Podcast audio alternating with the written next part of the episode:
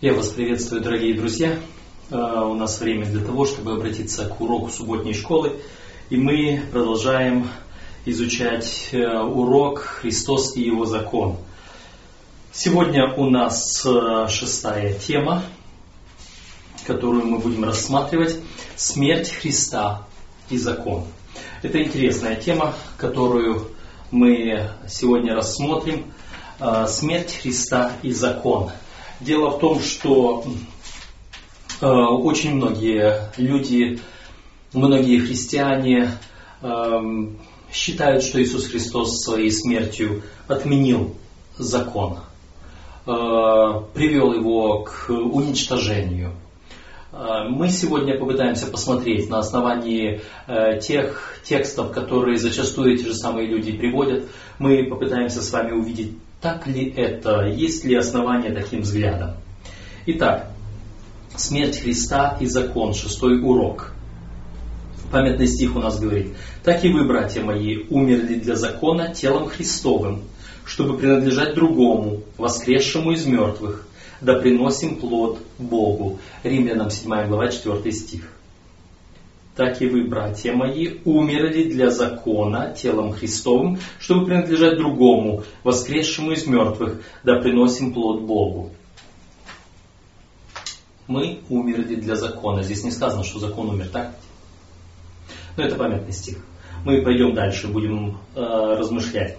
Во вступлении нам говорится, э, представлена такая гипотетическая история, что вот э, некто едет на автомобиле, э, превышая скорость, и вдруг в зеркале заднего обзора мигалки полицейской машины, вот водитель съезжает на обочину, полицейский подходит, права и все прочее,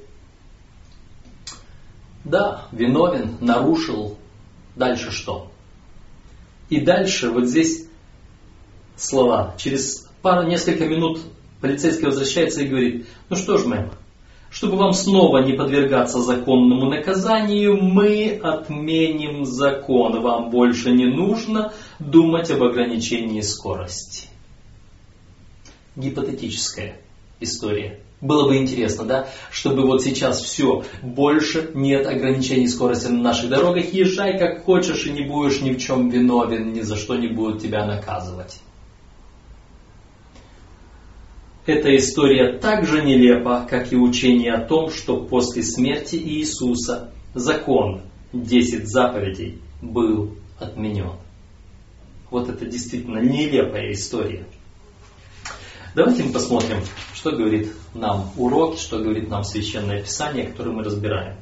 Итак, мы отметили уже из памятного стиха, что мы умерли для закона. Давайте мы посмотрим на эти тексты э, и увидим, что здесь нам говорится. Римлянам 7 глава, первые 6 стихов. Римлянам 7 глава, первые 6 стихов. Разве вы не знаете, братья, Ибо говорю знающим закон, что закон имеет власть над человеком, пока он жив. Замужняя женщина привязана законом к живому мужу, а если умрет муж, она освобождается от закона замужества. Посему, если при живом муже выйдет за другого, называется прелюбодейцей. Если же умрет муж, она свободна от закона и не будет прелюбодейцей, вышедшей за другого мужа. Так и вы, братья мои, умерли для закона телом Христовым, чтобы принадлежать другому, воскресшему из мертвых, да приносим плод Богу. Ибо когда мы жили по плоти, тогда страсти греховные, обнаруживаемые законом, действовали в членах наших, чтобы приносить плод смерти. Но ныне, умерший для закона, которыми были связаны, которым были связаны, мы освободились от него, чтобы с нам служить Богу в обновлении духа, а не по ветхой букве. Что же скажем, неужели от закона грех? Никак. Но я не иначе узнал грех, как посредством закона. Ибо я не понимал бы и пожеланий, если бы закон не говорил «не пожелай». Но грех, взяв повод от заповеди, произвел во мне всякое пожелание, ибо без закона грех мертв мы прочитали даже немножко больше, чем э, требовалось здесь, первые шесть стихов нужно было. Итак, давайте мы посмотрим на этот отрывок. Это очень интересный отрывок. Э, во-первых, здесь говорится о законе супружества. Что это означает? Э, с одной стороны, апостол говорит, разве вы не знаете, братья, ибо говорю знающим закон, что закон имеет власть над человеком, пока он жив. Пока человек жив, закон к нему применим. Конечно, если человека нет, закон может потребовать там каких-то возмещений от наследников, еще от кого-то. Но суть не в этом. Этот человек, который умер, хоть как он был виновен или не виновен, закон на него уже не распространяется. Его нет. И закон применить не к когда-то в средние века кто-то там э, пытался, инквизиция пыталась даже эксгумировать тела некоторых людей, чтобы их сжечь потом за то, что их считали еретиками. Ну, это было бы смешно. Э, но мы смотрим дальше. Закон имеет власть над человеком, пока человек жив. И здесь сказано, не то, что закон имеет власть над человеком, пока закон жив. Как закон умер, исчез, удален, то теперь человек может жить как хочет. Такого здесь не сказано. То есть речь не идет о том, что наступает время беззакония. Речь об этом не идет. Закон существует всегда, закон не умирает, закон остается, а вот человек умирает. Разница. И смотрим этот пример.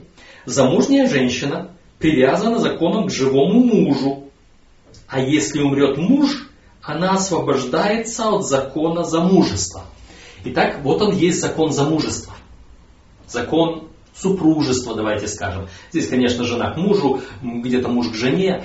Не будем вдаваться в детали, не будем об этом спорить. Итак, есть закон супружества, закон замужества. И этот закон существует вне зависимости, люди есть или людей нет. Закон говорит о том, что не прелюбодействие. Это седьмая заповедь из десяти заповедей Божьих. Это часть того закона, Божьего морального закона. Итак, этот закон действует на человека, пока человек живет. Вот есть два человека, которые, согласно этому закону, создают одну плоть. Согласно закону, они не имеют права ни один, ни другой уклониться куда-либо. Потому что иначе это будет беззаконием, это будет нарушением закона, это будет грехом, который соответствующим образом наказывается. Теперь, когда один из этих умирает, и его уже нет, тогда второй, оставшийся в живых, уже не связан, не привязан вот к этому. И отступление этого второго в какую-нибудь другую сторону не будет нарушением, не будет грехом, потому что второго нет. Закон замужества остается, действует. Он по-прежнему говорит, не прелюбодействуй. Но нету того, кому можно было бы прелюбодействовать. Нету этой второй половины, она умерла. Но теперь смотрите, что после этого, как только муж умер, жена может сейчас идти, извините, налево-направо ложиться совсем с кем угодно и как хочет? Тоже нет. Почему? Потому что закон продолжает существовать. Смотрите, посему, если при э, живом муже выйдет за другого, называется прелюбодейцею. Если же умрет муж, она свободна от закона и не будет прелюбодейцею, запятая, вышедший за другого мужа закон продолжает действовать и продолжает говорить, прелюбодеяние и блуд недопустимы.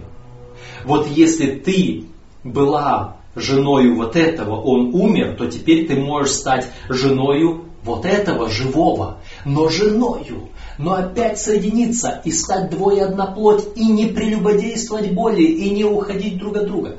То есть, смотрите, вот этот закон замужества – Он не только не позволяет прелюбодеяния, он не, при, не позволяет и блуда в тот момент, когда человек находится один.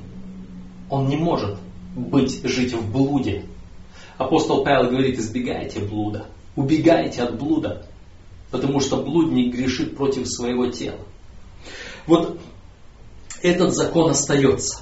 Поэтому самое важное, самое главное, что мы хотим здесь отметить и сказать, самое важное и самое главное заключается в следующем. Закон не уничтожается. Когда мы говорим о смерти, мы говорим здесь о смерти человека, который являлся одной частью, подчиненным этому закону. Вот смотрим, что нам говорит урочник здесь. Предлагается один из переводов, э, который говорит, каждый живой человек пребывает под властью закона. Акцент делается на, не на мертвых, а на живых. Это мы уже сказали, да? Э, пример брака демонстрирует истину о том, что любой состоящий в браке человек, имеющий интимные отношения с кем-либо помимо супруга или супруги, тем самым нарушает законы, виновен в прелюбодеянии. Только в случае смерти супруга или супруги она или он может вступать в интимные отношения с другим человеком, не нарушая закон. И вот эти интимные отношения с другим человеком мы говорим не абы с каким, а только вышедший за другого мужа. Опять-таки, закон продолжает действовать. Вы заметили, да? Закон продолжает действовать и после смерти, но условия другие. Некоторые считают, что данный отрывок э, говорит о смерти закона. Однако здесь речь идет о смерти человека для закона, тела Христова. Согласно Римлянам 6.6, умирает ветхий наш человек, будучи соединенным со своим ветхим «я». Человек, осужден законом, пребывает в жалкой зависимости. Но после того, как ветхое «я» умирает, человек обретает свободу, строит взаимоотношения с воскресшим Христом. То есть вот она, раньше я был в этом законных, в этих, даже более сказать того, незаконных, может быть, отношениях. Раньше я был в отношениях прилеплен к греховному человеку. И поэтому я вот, я не мог отлепиться вот в этой иллюстрации и уйти ко Христу. Я не мог служить Богу и Мамоне. Я не мог и туда, и сюда, и вашим, и нашим.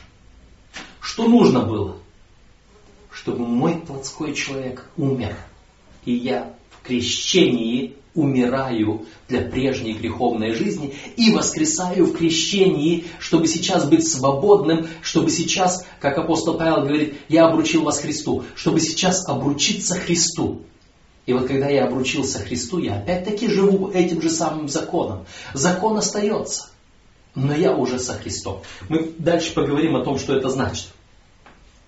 Павел подчеркивает, поскольку закон связывает каждого живого человека, этот закон также должен регулировать новый союз. Видите, да? Этот же закон. Он регулировал старый союз, он регулирует новый союз. Однако факт, что теперь верующий человек обручен Христу, означает, что закон уже не является орудием осуждения. Верующий в Иисуса осуждается от осуждения освобождается от осуждения закона, ибо облечен в праведность Христа немножечко такой трудноватый для понимания момент, но мы об этом поговорим. Павел не говорит, что 10 заповедей, которым, которым познается грех, теперь упразднены. Это противоречило бы многим библейским текстам, включая его собственные слова. Наоборот, он говорит о новых взаимоотношениях с законом через веру в Иисуса. Закон по-прежнему обязателен. Просто для верующего в Иисуса, для человека, умершего для своего «я» и греха, закон перестает представлять угрозу осуждения, поскольку теперь он принадлежит другому, Иисусу. Э, несколько моментов. Несколько моментов. Значит, э, когда мы говорим, что берем вот эту вот картину старый муж, новый муж, умерший муж, мы говорим о том, что старый муж это грех, новый муж это Христос. Я жил для греха, сейчас живу для Христа. Закон остается неизменен. И вот теперь мы смотрим на вот эту деталь, которая кажется немножечко сложноватой, тяжеловатой для понимания. Мы говорим сейчас о законе греха и смерти. Римлянам 8 глава, первые 8 стихов. Читаем. Читаем. Итак, нет ныне никакого осуждения тем, которые во Христе Иисусе живут не по плоти, но по духу. Потому что закон духа жизни во Христе и Иисусе освободил меня от закона греха и смерти. Вот здесь интересный такой момент, да? Еще раз прочитаю. Потому что закон духа жизни во Христе Иисусе освободил меня от закона греха и смерти. Один закон или два? Закон освободил меня от закона. Читаем дальше. Как закон, ослабленный плотью, был бессилен, то Бог послал Сына Своего в подобие плоти греховной, в жертву за грех, э, и осудил грех во плоти, чтобы оправдание закона исполнилось в нас, живущих не по плоти, но по духу. Ибо живущие по плоти о плотском помышляют, а живущие по духу о духовном. Помышления плотские суть смерть, а помышления духовные жизнь и мир потому что плотские помышления суть вражда против Бога, ибо закону Божьему не покоряются, да и не могут. Посему живущие по плоти Богу угодить не могут. Вот такое, как Петр говорил о Павле, нечто неудобовразумительное. Но это пока. Давайте мы вникнем в это дело. Итак, э, как мы уже сказали, может показаться, что Павел говорит о двух противоположных законах. Законе жизни и законе греха и смерти. Однако, разница не в законе, а в человеке до и после принятия Христа. Мы уже поговорили раньше о том, э, обсуждая седьмую главу, предыдущую главу, мы уже поговорили о том, что э, закон остается. Закон, который регулировал до, он сейчас регулирует и после. Э, но человек меняется. Человек до и человек после.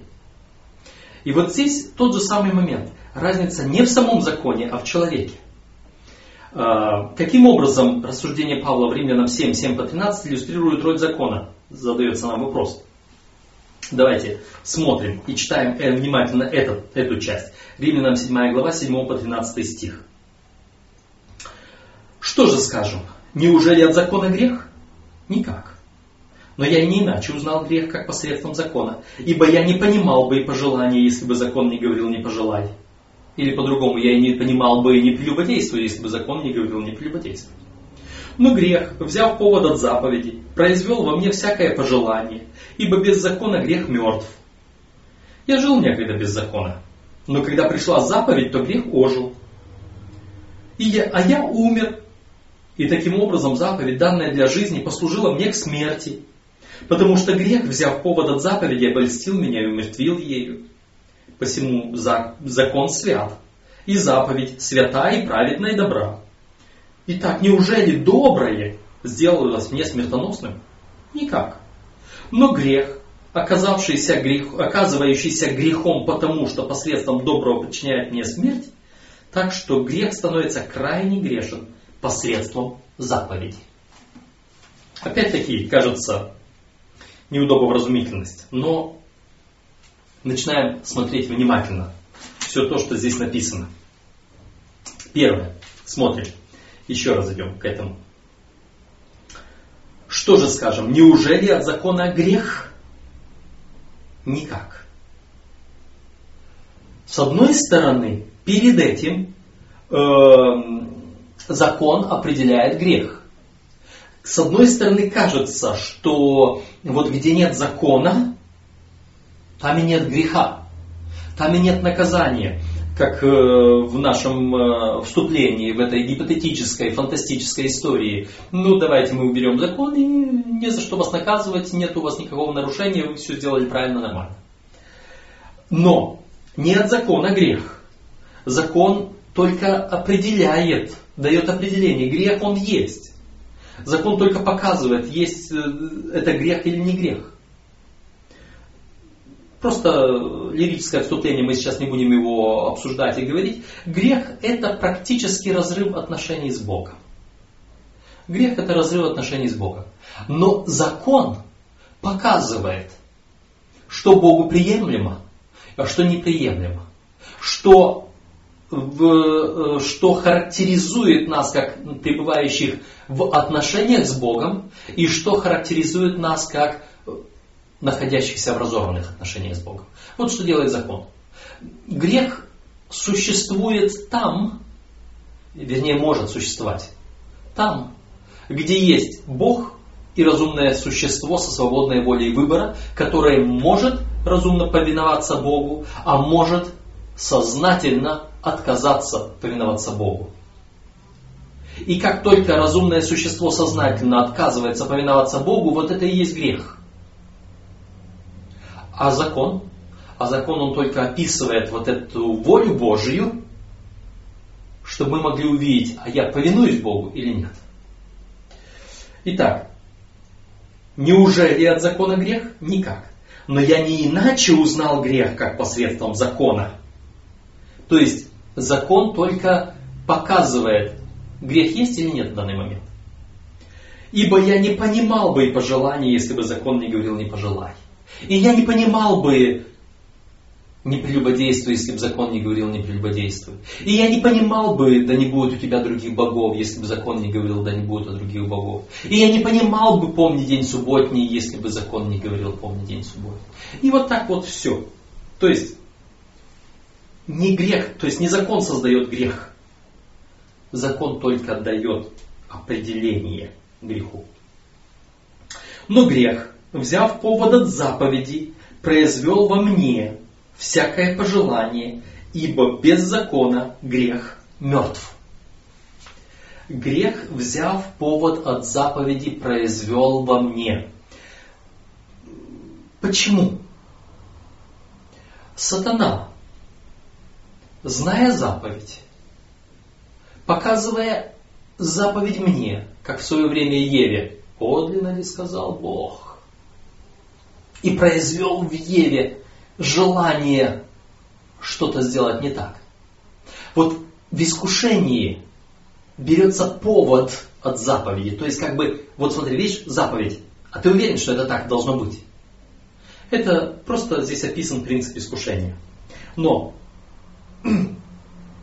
он производит во мне вот это все. Грех производит во мне. Не закон, а грех производит во мне всякое тут пожелание, или прелюбодеяние, или нарушение, или еще что бы то ни было. А, вот. Ибо без закона грех мертв. Я жил некогда без закона, но когда пришла заповедь, то грех ожил. А, и сразу написано, а я умер. Значит, я жил некогда без закона. Каждый из нас. Когда-либо, в младенчестве, согрешил. Тогда, когда вот этот вот грех еще не был аж полностью осознанным, когда это было, ну я сейчас не буду говорить о том, как первый грех появляется осознанно, но каждый из нас когда-либо согрешил. И я когда-то жил без этого закона. Я на него не обращал внимания. По разным причинам не обращал на него внимания. Но когда вдруг, и этот, когда я был без закона, этот грех был мертв. Он был но он не действовал. Теперь, когда появляется закон, то есть когда я его узнаю, когда я читаю в Священном Писании о различных делах, вдруг я осознаю, тогда написано, когда пришла заповедь, грех ожил, я осознаю, Господи, а что я делал вчера?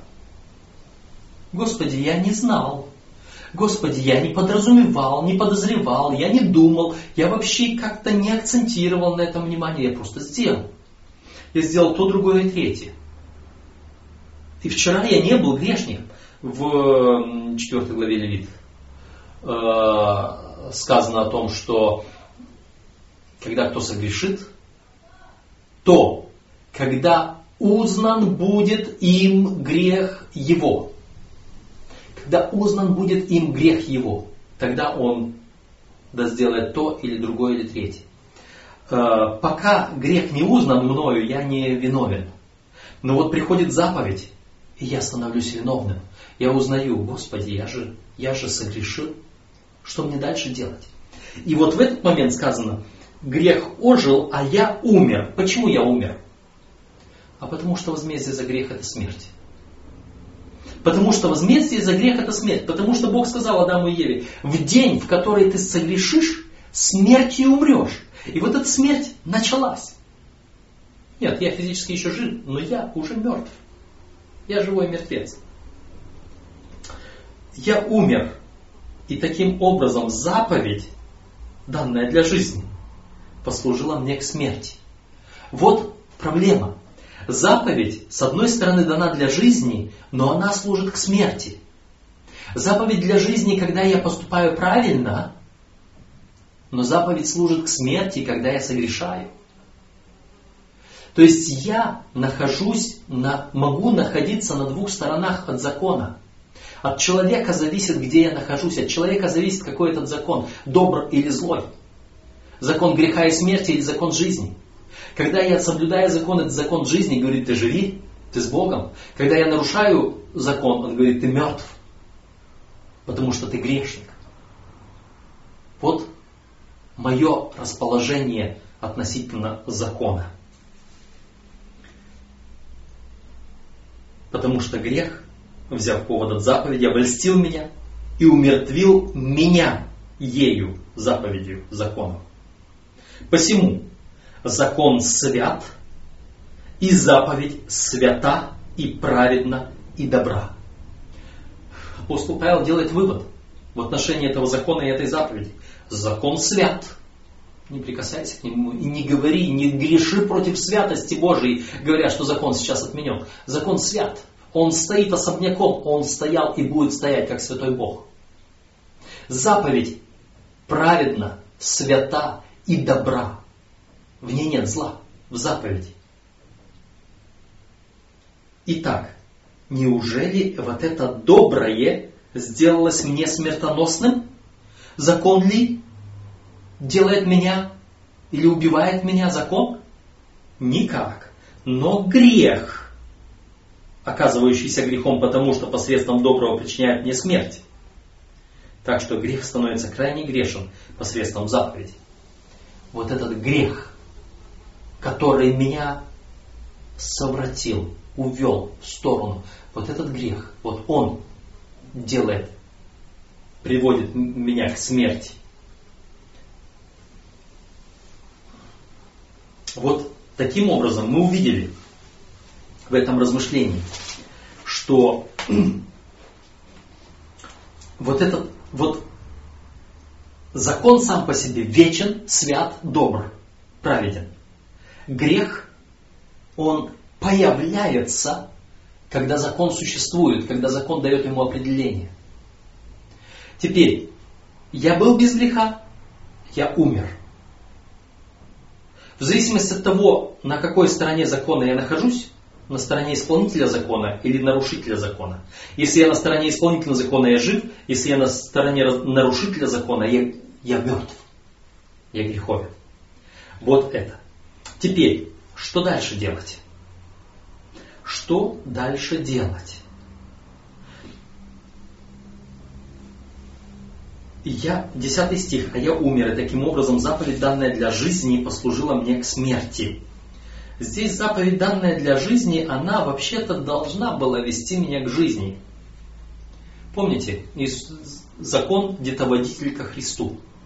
Если я нарушил закон, то мне нужно идти ко Христу. Закон меня не спасает. Об этом мы будем еще дальше говорить. Но сейчас заповедь приводит меня ко Христу, чтобы я мог умереть вместе со Христом для греха. Функция закона зависит от человека, к которому она применяется. Например, нож может быть использован хирургом для спасения жизни и бандитом для убийства. Также вор, нарушающий закон, когда крадет чей-то кошелек, будет иметь иное отношение к закону, чем тот, кого закон защищает, владельца кошелька. Сам закон в одном случае может быть описан словами закон свят, заповедь святая и праведная добра, а в другом представлен как закон греха и смерти. То есть этот же самый закон для одного это заповедь свята, праведная добра, для другого это же самая заповедь это закон греха и смерти. Вор с одной стороны, я, у которого вор что-то украл, с другой стороны. Для меня заповедь «не кради» говорит о том, что я должен быть оправдан и все другие заповеди. Помните, гражданский закон к заповеди не кради. Если кто украл, то он должен воздать, возместить и так далее. То есть эта заповедь не кради защищает меня и требует, чтобы мне было возмещено, возмещен ущерб. С другой стороны, эта же самая заповедь вот этого вора, она его присуждает к определенному наказанию. Итак, вы видите, что у нас есть одна и та же заповедь, но ее действие на две стороны, на разных людей по-разному. Если я нахожусь на одной стороне или на другой стороне, то ко мне эта заповедь будет действовать по-разному. Я думаю, что это понятно, да? Идем дальше. В любом случае, это не два закона, а две группы людей по обе стороны одного и того же закона. Закон является только инструментом греха и смерти для тех, кто плотском помышляет. Римлянам 8 глава 5 по 8 стихи. Это описание человека, который по-прежнему состоит в браке со своим ветхим «я», не проявляя видимого желания похоронить его и присоединиться к воскресшему Христу. В результате такого греховного союза человек пребывает во вражде с Богом и его законом, поскольку он находится на противоположной стороне. Конечно, э, кто-то может посмотреть вот здесь и сказать, а, значит, можно кого-то похоронить, своего старого мужа, да? Вы знаете, иллюстрация никогда не может быть э, абсолютно четкой, точной во всех деталях. Поэтому не будем смотреть на такую натяжечку, что не проявляя видимого желания похоронить своего ветхого я, с которым я нахожусь в браке. А, не будем позволять кому-нибудь, кому-либо похоронить своего ветхого мужа, который мне не нравится. Затем Павел подчеркивает, для плотских помышлений невозможно покориться закону Божьим, поэтому живущие по плоти Богу угодить не могут. Очевидно, здесь речь идет, э, не идет о борющемся о бедном человеке. Как он говорил, бедный я человек, кто избавит меня от всего тела смерти. А, так как они служат закону Божьему своим умом, Римлянам 7.25. Вероятно, Павел говорит о людях, подавляющих истину неправдою, Римлянам 1.18. Для мятежников, восстающих против Божьей власти, закон становится инструментом греха и смерти. Э, это немножко, мне кажется, на мой взгляд, вот это вот описанное в этой части комментария является некоторым, ну, так скажем, примечанием на всякий случай, но оно не относится к нашей теме сейчас. Итак, что мы говорим? Здесь Говоря о том, что иллюстрации несовершенны, мы говорим, что вот супруги до смерти закон лишь объявлял грех, развод э, в нашей иллюстрации не предусмотрен. То есть как бы э, где-то там развод есть по причине прелюбодеяния и так далее. Мы сейчас не говорим, э, что есть прелюбодеяние для... Вот интересно, если раньше э, старый муж был мое плотское я, а новый муж, воскресший Христос, то что значит, когда я в прошлом пытался прийти ко Христу, это было прелюбодеяние. Э, несовершенная иллюстрация. Поэтому мы не будем говорить о таких деталях. Э, мы не будем говорить о прелюбодеяниях, разводах и прочее на основании этого, потому что данная ситуация говорит именно о грехе. Итак, как же грех? До Христа я жил в смерти. Со Христом или во Христе я сейчас живу в покаянии. А, вот здесь этот момент хотелось бы немножечко обозначить, определить. А, я не вижу полностью а, вот этой мысли здесь в урочнике, но она стоила бы, стоило бы ее рассмотреть. До Христа до того, как я пришел ко Христу, до того, как я увидел э, себя грешником, я жил во грехе. Э, живя во грехе, временами, может быть, закон меня осуждал, временами совесть моя мне что-то говорила, но я был не спасенным. Что происходит потом? Потом я прихожу ко Христу, к Голговскому кресту. Христос за меня умер. Я принимаю Его. Э, я умираю вместе со Христом в крещении. умираю для моей прежней жизни. Вот, вот этот прежний мой греховный брак разрушен. И Иисус становится тем, который принимает меня вот таким, как я есть. Вот Он смотрит на меня, как если бы я никогда больше перед этим не грешил.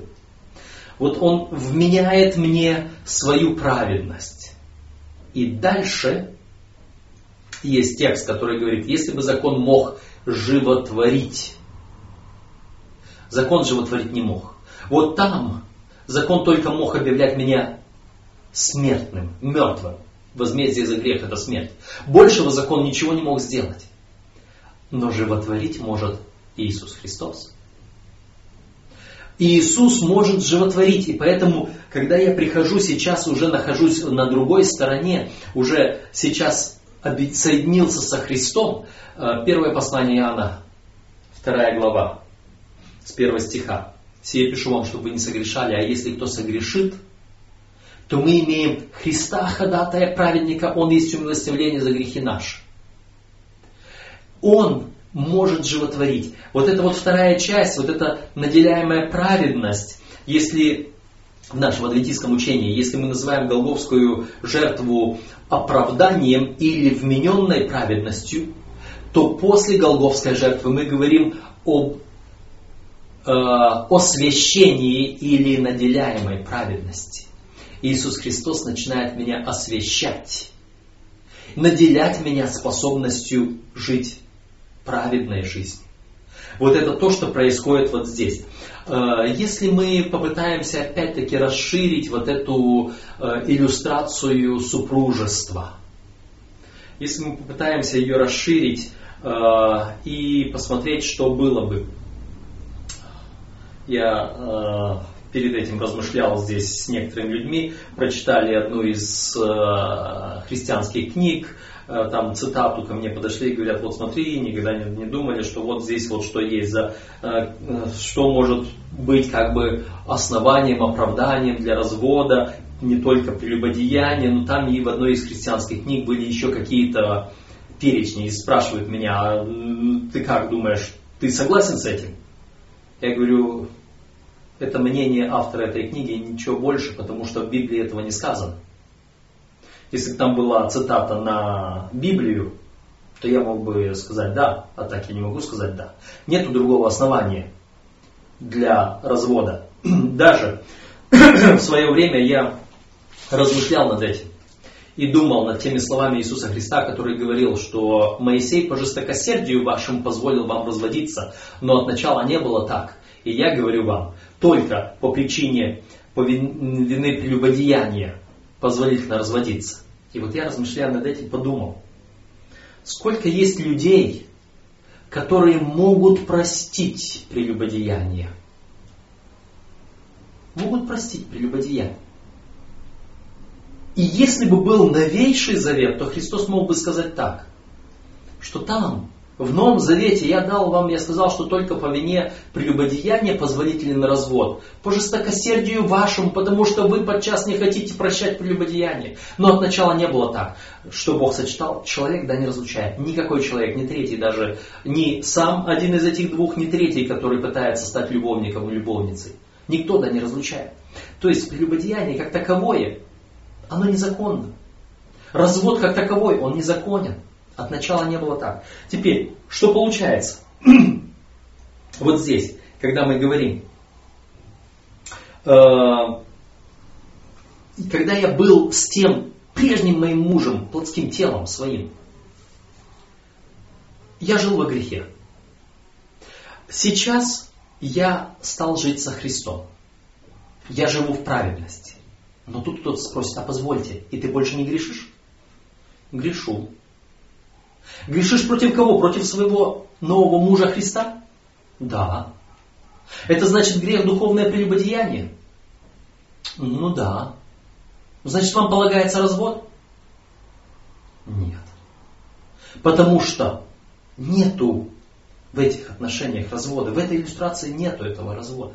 Но что есть? Если там закон говорил, ты все, ты мертв, ты уже, извините, труп. потому что ты согрешил, тебе нет оправдания, то теперь на этой стороне, со Христом, закон по-прежнему мне говорит, ты согрешил, возмездие за грех смерть. А Христос говорит, подожди, подожди, подожди. Есть умилостивление за грехи. Есть умилостивление за грехи. Новый Завет в чем заключается? Если вы прочитаете Еремей 31.31 или Евреям 8.8, там написано чуть дальше, что Новый Завет, те дни заключу Новый Завет, те же самые законы напишу на сердца их, и не надо будет никому, чтобы вам говорили э, и подсказывали, потому что все будут знать, все будут научены. И там написано, потому что я буду милостив к грехам их. Вот это вот милость к грехам, вот это и есть Новый Завет. С тем самым старым законом. Тот самый старый закон, который был в Ветхом Завете. Он остается, но он уже написан на сердце. Христос его записал.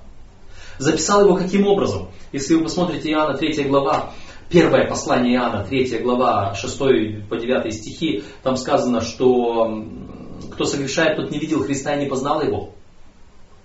Кто во Христе, тот не согрешает, потому что семя его живет в сердце нашем, и он не может грешить. Почему?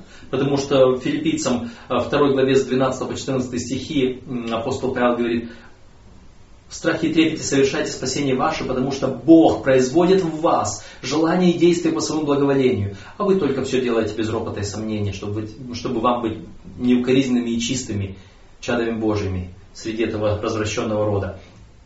То есть, смотрите, что получается. Вот этот закон, который записан на, моем сердце, это Иисус Христос, живущий там и создающий желание и действия по своему благоволению.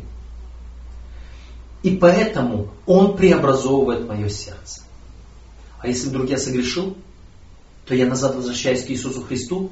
Он милостив к неправдам моим, Он прощает беззакония мои, Он очищает меня, когда я прихожу к Нему, и мы по-прежнему остаемся с Ним до тех пор, пока я не, пока я не настолько изменю ему, что уйду от него, тогда я погиб.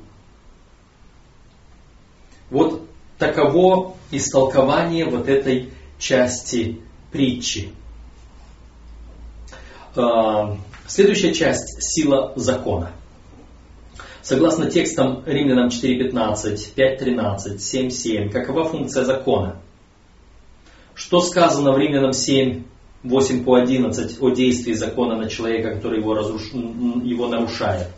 Мы уже прочитали эти тексты, э, что закон действует так, что я умер, как только согрешил.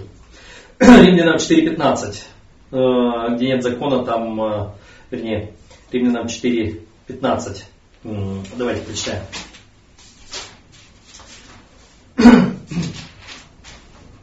Ибо закон производит гнев, потому что где нет закона, нет и преступления.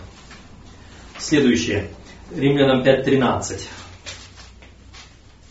Римлянам 5.13. Э, Ибо и до закона грех был в мире, но грех не уменяется, когда нет закона. И Римлянам 7.7. Э, но я не, иначе узнал грех, как посредством закона, да? Неужели это закона грех? Итак, где нет закона, там и не вменяется грех. Если Бог мог отменить закон, то зачем умирать Христу? Это вопрос из нашего э, в начале примечания или вступления. Где нет закона, там не вменяется грех. Закон остается. Но в чем сила закона? Каждый инструмент имеет определенную цель. Подобно тому, как ключ используется, чтобы открыть замок, а нож для того, чтобы резать, закон используется для определения греха. Если бы не закон Божий, не существовало бы абсолютного метода познания того, какие действия для Господа приемлемы, а какие нет.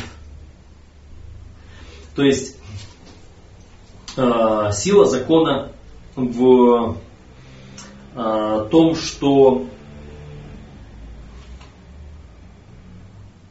Не, извиняюсь, да, я уже повторил это. Сила закона в том, что он указывает с одной стороны на то, что есть воля Божия, что есть угодно Богу, что приемлемо для Бога, что удерживает меня в соединении с Богом, а потом, э, если я нарушаю этот закон, то сила закона в том, что это причиняет мне смерть. Грех оказывается грехом потому, что посредством доброго, то есть посредством закона причиняет этот смерть. Доброе это закон. Э, и поэтому закон становится крайне грешным. Каким образом приведенные выше тексты помогают пролить свет на отрывок 1 Коринфянам 15, 54 по 58? Там, э, давайте прочитаем эту часть. 1 э, Коринфянам 15, 54 по 58. Когда же тленное сие облечется в нетление, и смертное сие облечется в бессмертие, тогда сбудется слово написанное. Поглощена смерть победою. Смерть, где твое жало? Ад, где твоя победа? жало же греха. Жало же смерти грех, а сила греха закон. А, вот эм, благодарение Богу, даровавшему нам победу Господом нашим Иисусом Христом. Итак, братья мои возлюбленные, будьте тверды, непоколебимы, всегда преуспевайте в деле Господнем, зная, что труд ваш не тщетен пред Господом. Сила греха – закон. Что это означает? Эм, закон дает силу греху только потому, что определяет, что есть грех. То есть, если бы не было э, закона, то и грех не имел бы никакой силы на нас. Если бы не существовало закона, и тогда и смерти не было бы. Потому что невозможно было бы определить, что есть грех, сказано у нас в урочнике.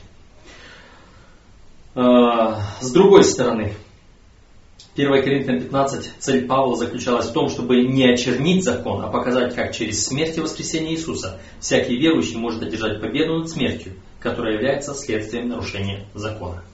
А, когда я объединяюсь с Иисусом Христом, когда я прихожу в союз с Иисусом Христом, я не то что перестал грешить вообще, но благодаря тому, что я в союзе со Христом, победившим грех, исполнившим закон, он теперь спасает меня моим пребыванием с Ним. Я с Ним одно. Муж и жена стали одним, одной плотью. Я со Христом становлюсь одной плотью. Христос исполнил закон, и теперь я вместе с Ним исполняю закон. Немножко образно могу сказать, что в Ветхом Завете кто-то думает, вот жена была бесправна в Ветхом Завете. Но в Ветхом Завете было такое, что если жена дает какой-то обед Богу, а муж или отец узнает и сразу же говорит нет, то она свободна от этого обета. Но если муж или отец, отец для незамужней, э, промолчит, узнав об обете, тогда она остается вынужденной. В Ветхом Завете я не находил, чтобы женщина приносила жертву за грех. Э, женщина приносила жертву в очищение, да, это была тоже жертва за грех, но при очищениях своих. А, вот. Мужчина приносил жертву за грех, за себя и за свою семью. Таким образом, женщина входила, жена входила в жертву мужа, в покаяние мужа.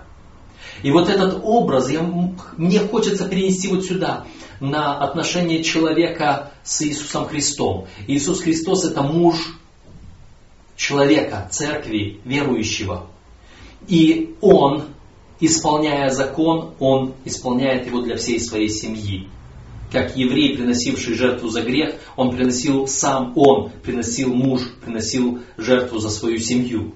Так Иисус Христос, муж, Он приносит жертву за меня. Я соединился с Ним, и я избавлен, я спасен им. Вот такой символ я здесь вижу. Смотрим дальше. Бессильный закон. Хотя в одном смысле, как мы говорили, закон, был наделя... закон наделяет, как бы наделяет грех силою. В другом смысле мы можем сказать, что закон совершенно бессилен. Как одно и то же может быть одновременно сильным и бессильным. Разница опять-таки кроется в человеке, а не в законе. Человека, обнаружившего себя грешником, закон заставляет признать, что он идет против воли Божьей. Но обнаружив свою греховность, грешник может принять решение, и вот здесь написано точно следовать закону, я бы написал прийти ко Христу. Однако факт, что он уже согрешил, сделал его кандидатом в смертники. То есть, с одной стороны, закон не может спасти, но с другой стороны, закон силен человека привести к смерти. Если только человек не перейдет ко Христу. А там Христос уже является защитой. Итак, прочитайте далее Деяния 13 глава, 38-39 стихи, Римлянам 8.3, Галатам 3.21, что эти тексты говорят нам о законе и спасении. Первое. В Деяниям сказано, ради Христа возвещается прощение грехов. Ради Него, апостол говорит, возвещается вам прощение грехов.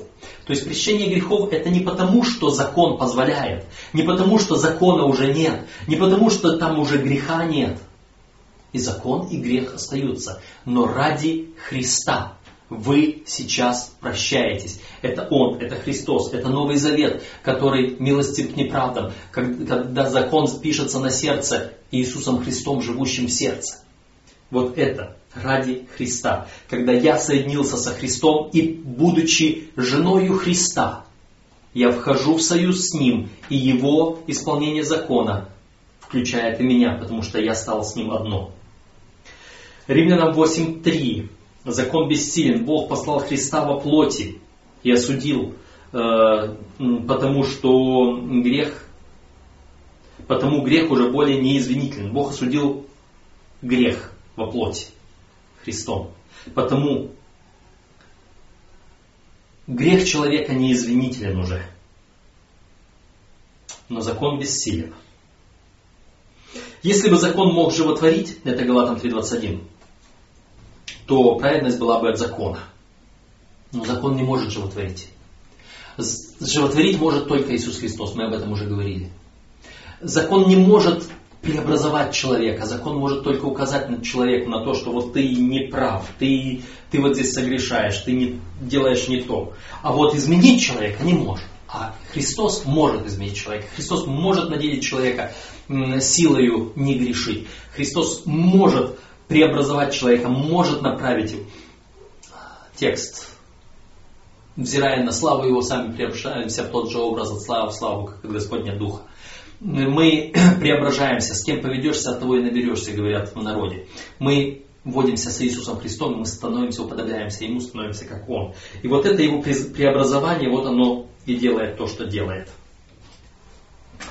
Согрешив однажды, а, смерть значит, э, смерть пришла в человека. Вот. Но закон не может животворить. Некоторые люди считают, что строгая приверженность закону гарантирует им спасение. Но это не библейское учение.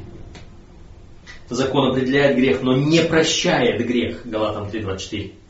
Поэтому Павел подчеркивает, что тот же самый закон, который наделяет силой грех, также является бессильным спасти грешника, оправдать грешника. Он способен обвинить грешника во грехе, но не может сделать его праведным. Зеркало может показать нам наши недостатки, но не в состоянии исправить их или умыть нас.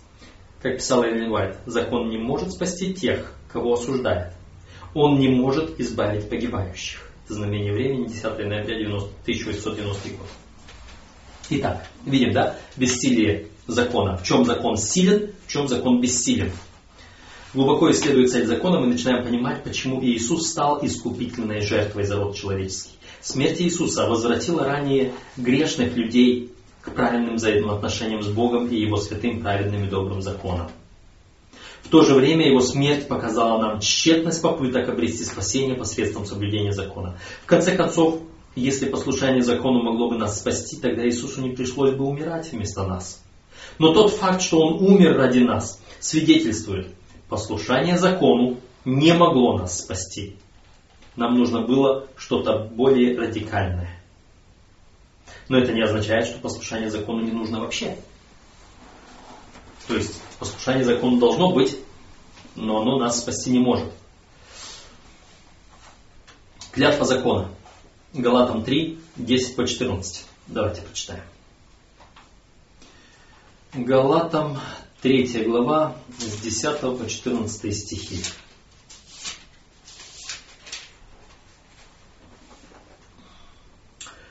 А все, утверждающиеся на делах закона, находятся под клятвою, ибо написано, проклят всяк, кто не исполняет постоянно всего, что написано в книге закона.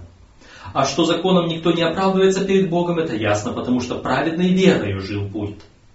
А закон не по вере, но кто исполняет его, тот жив будет им. Христос искупил нас от клятвы закона, сделавшись за нас клятвой. Ибо написано, проклят всяк, висящий на древе. Э, и 14. Дабы благословение Авраамова через Христа Иисуса распространилось на язычников, чтобы нам получать, получить обещанного Духа верою. Итак, закон запечатлевает нас всех, или полагает нас всех под клятву. Возмездие за грех смерти. Проклят всяк, кто не исполняет всего написанного в законе Божьем. Эм, для того, чтобы я был спасен, Адам, Ева, Каин, Авель и все до, нашего, до наших дней, нужно было, чтобы ни одна заповедь ни разу не была нарушена. Ева нарушила один раз, все, этого было достаточно, чтобы изгнать их из рая. Э, я нарушил один раз в самом детстве. Я уже не помню когда. Может быть, никогда не узнаю в земной жизни, не вспомню, что было первым моим грехом. Может, и родители мои не скажут этого. Что было первым моим грехом. Но когда я нарушил, этот первый грех сделал. Все, я смертник. Я уже подклятываю законы. Э, и поэтому законом никто уже дальше не оправдывается но праведный верою жив будет. Закон не по вере, кто его исполняет, тот жив будет им. Если исполнишь закон, если бы какой-либо человек мог сказать, Господи, я вот ни разу, никогда, ни одной буковки, ни одной черточки в законе не нарушил. Если есть такой человек, пожалуйста, вечность ему открыта. Покажите мне, где этот человек. Покажите мне, где этот человек, потому что об этом человеке сказано. О людях сказано. Э, где? Это в этой же самой части. Здесь или мы проскочили его? А, здесь, да. Вот эти. Э, что приведенные тексты говорят нам о природе человека? Замечаем ли мы реальность этой истины каждый день? Псалом 50 глава 7 стих. В беззаконии зачат, во грехе родила меня мать моя. Это не то, что первородный грех, передающийся по наследству. Нет. Первородный грех по наследству передающийся, это выдумка католической церкви. Православные так не говорят, но живут так, как если бы это было правда. Или учат так, как если бы это было правда. Э, просто мы учимся у наших родителей, которые сами по себе тоже грешны. И будучи еще в утробе матери, э, мы там уже слышим то, что происходит вокруг. Если родители где-то э, чем-то недовольны, с кем-то ссорятся друг с другом или с соседями, мы этому уже учимся там, там, в чреве матери. А когда вырастаем, то есть когда рождаемся, когда наблюдаем за родителями, дети же психологи очень большие психологи, они четко чувствуют, что там любую фальш у родителей. А покажите мне родителей, которые без греха, без фальши, без чего-нибудь такого недоброго. Вот дети и учатся. И научившись, прежде чем они придут в сознание, они уже грех натворили. Вот почему нет праведного ни одного. Здесь написано, э, Такие личности, как Илья и Енох, жили в исключительной близости с Богом, но никому не удавалось прожить абсолютно беспорочную жизнь. Если бы они даже и прожили беспорочную жизнь, то они прожили бы только для себя, как написано в другом месте. Но и Даниил, и Иов своей праведностью спасли бы только свои души. Больше ничего другого. Но и они, Илья, вы помните, как он, не доверяя Богу, бежал от Елизавели. Эм, Иов, хотя о нем было сказано Богом, и сатана признал, нет такого непорочного, как он, а все равно Господь привел его к пониманию нового, к новому пониманию Бога, и так, что он посмотрел и в конце сказал, я был неправ, сейчас в прахе и пепле раскаиваюсь потому что он узнал, что он был греховен. Это по принципу Левит 4 главы. Э, если кто согрешит, то он не виновен до тех пор, пока. Но когда узнан будет им грех его, тогда нужно сделать то и другое, третье. То есть все эти люди. О Енохе ничего не написано, мы не знаем, но он был тоже человек. Может быть, Енох был праведен и был взят на небо до того, на основании своего, на основании закона Божьего, не знаю. Но в любом случае, итак, э, Исайя 64.6, там сказано, вся наша праведность, как запятнанная одежда. И Римлянам 3.23, возмездие за грех смерти. Вот. За исключением Христа все люди проходят через общий опыт греха, поскольку от Адама он переходит ко всем его потомкам. Переходит что? Грех? Нет. Опыт. Опыт греха переходит к потомкам. Опыт греха – это то, чему учится ребенок. Он не грешит, он не согрешил, но он уже знает. Дерево познания добра и зла уже приносит свой плод. Поэтому Павел утверждает, все утверждающееся на дела и законы находится под клятву, ибо написано проклят всяк, кто не исполняет постоянно всего, что написано в книге закона, Галатам 3.10. Истина заключается в том, что закон требует полного и совершенного подчинения. А кто, кроме Иисуса, хочет когда-либо достигал подобного? Как текст Римлян 6.23 помогает определить, что значит клятва закона? Также смотри Бытие 2.17 и Иезекииля 18.4. Бытие 2.17. Смертью умрешь. Иезекииль 18.4. Когда я скажу беззаконнику, ты смертью умрешь. Возмездие за грех – это смерть. Что значит клятва закона? Это смерть. Каждый из нас, естественно, находится под проклятием закона, поскольку он не оставляет места для ошибки. Да? Человек не может исправить грех прошлого, верно? Каждое мгновение нашей жизни мы призваны жить праведно. И если я вот в это мгновение жил неправедно и согрешил, я не могу исправить вот это вот испорченное мгновение. Потому что в следующее мгновение я свое должен правильно сделать, а когда я поправлю это? В следующее мгновение опять за себя я должен сделать, а когда за вот это? И это оставляет, остается неисправленным, упущенной возможностью раз и навсегда. И только Христос обновляет меня. То же самое. Своей смертью Христос искупил нас от клятвы закона, сделавшись за нас клятвою, Галатам 3.13. Или же 2 Коринфянам 5.21, Он стал за нас грехом. В русской Библии написано жертвою за грех, но на самом деле в оригинале слово жертва стоит курсивом, значит в оригинале стал грехом. Подумайте над этим. Для дальнейшего изучения. Закон требует праведности, праведной жизни, совершенного характера, а этого у человека нет. Он не может выполнить требования святого закона Божьего. Но Христос, придя на землю как человек, прожил святую жизнь и проявил совершенный характер.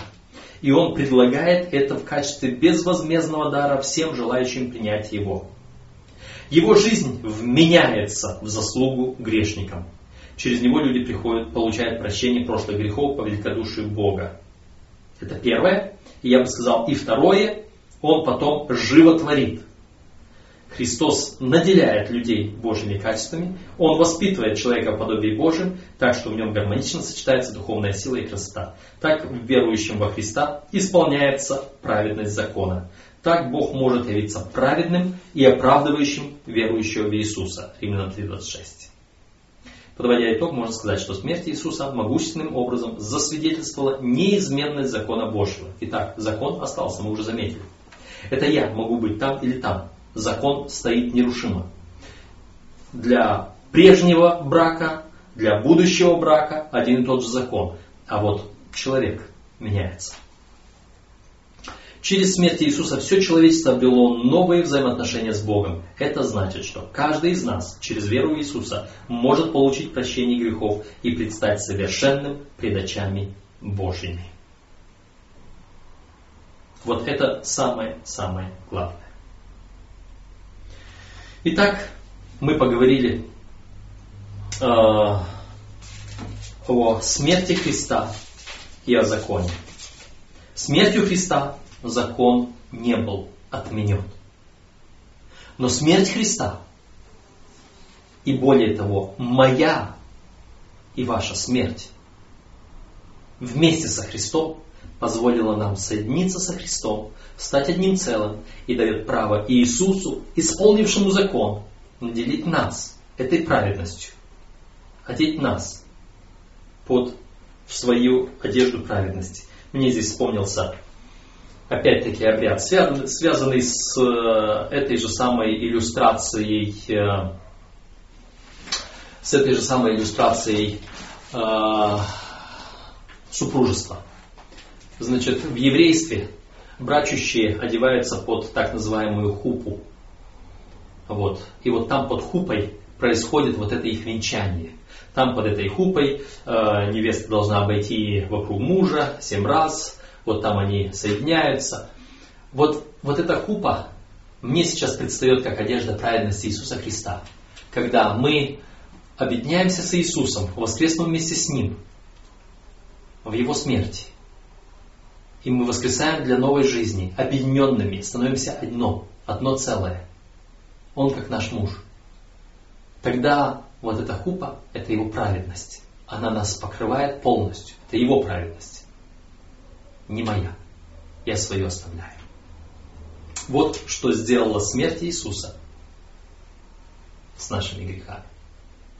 И закон остается там же. Да благословит вас Господь.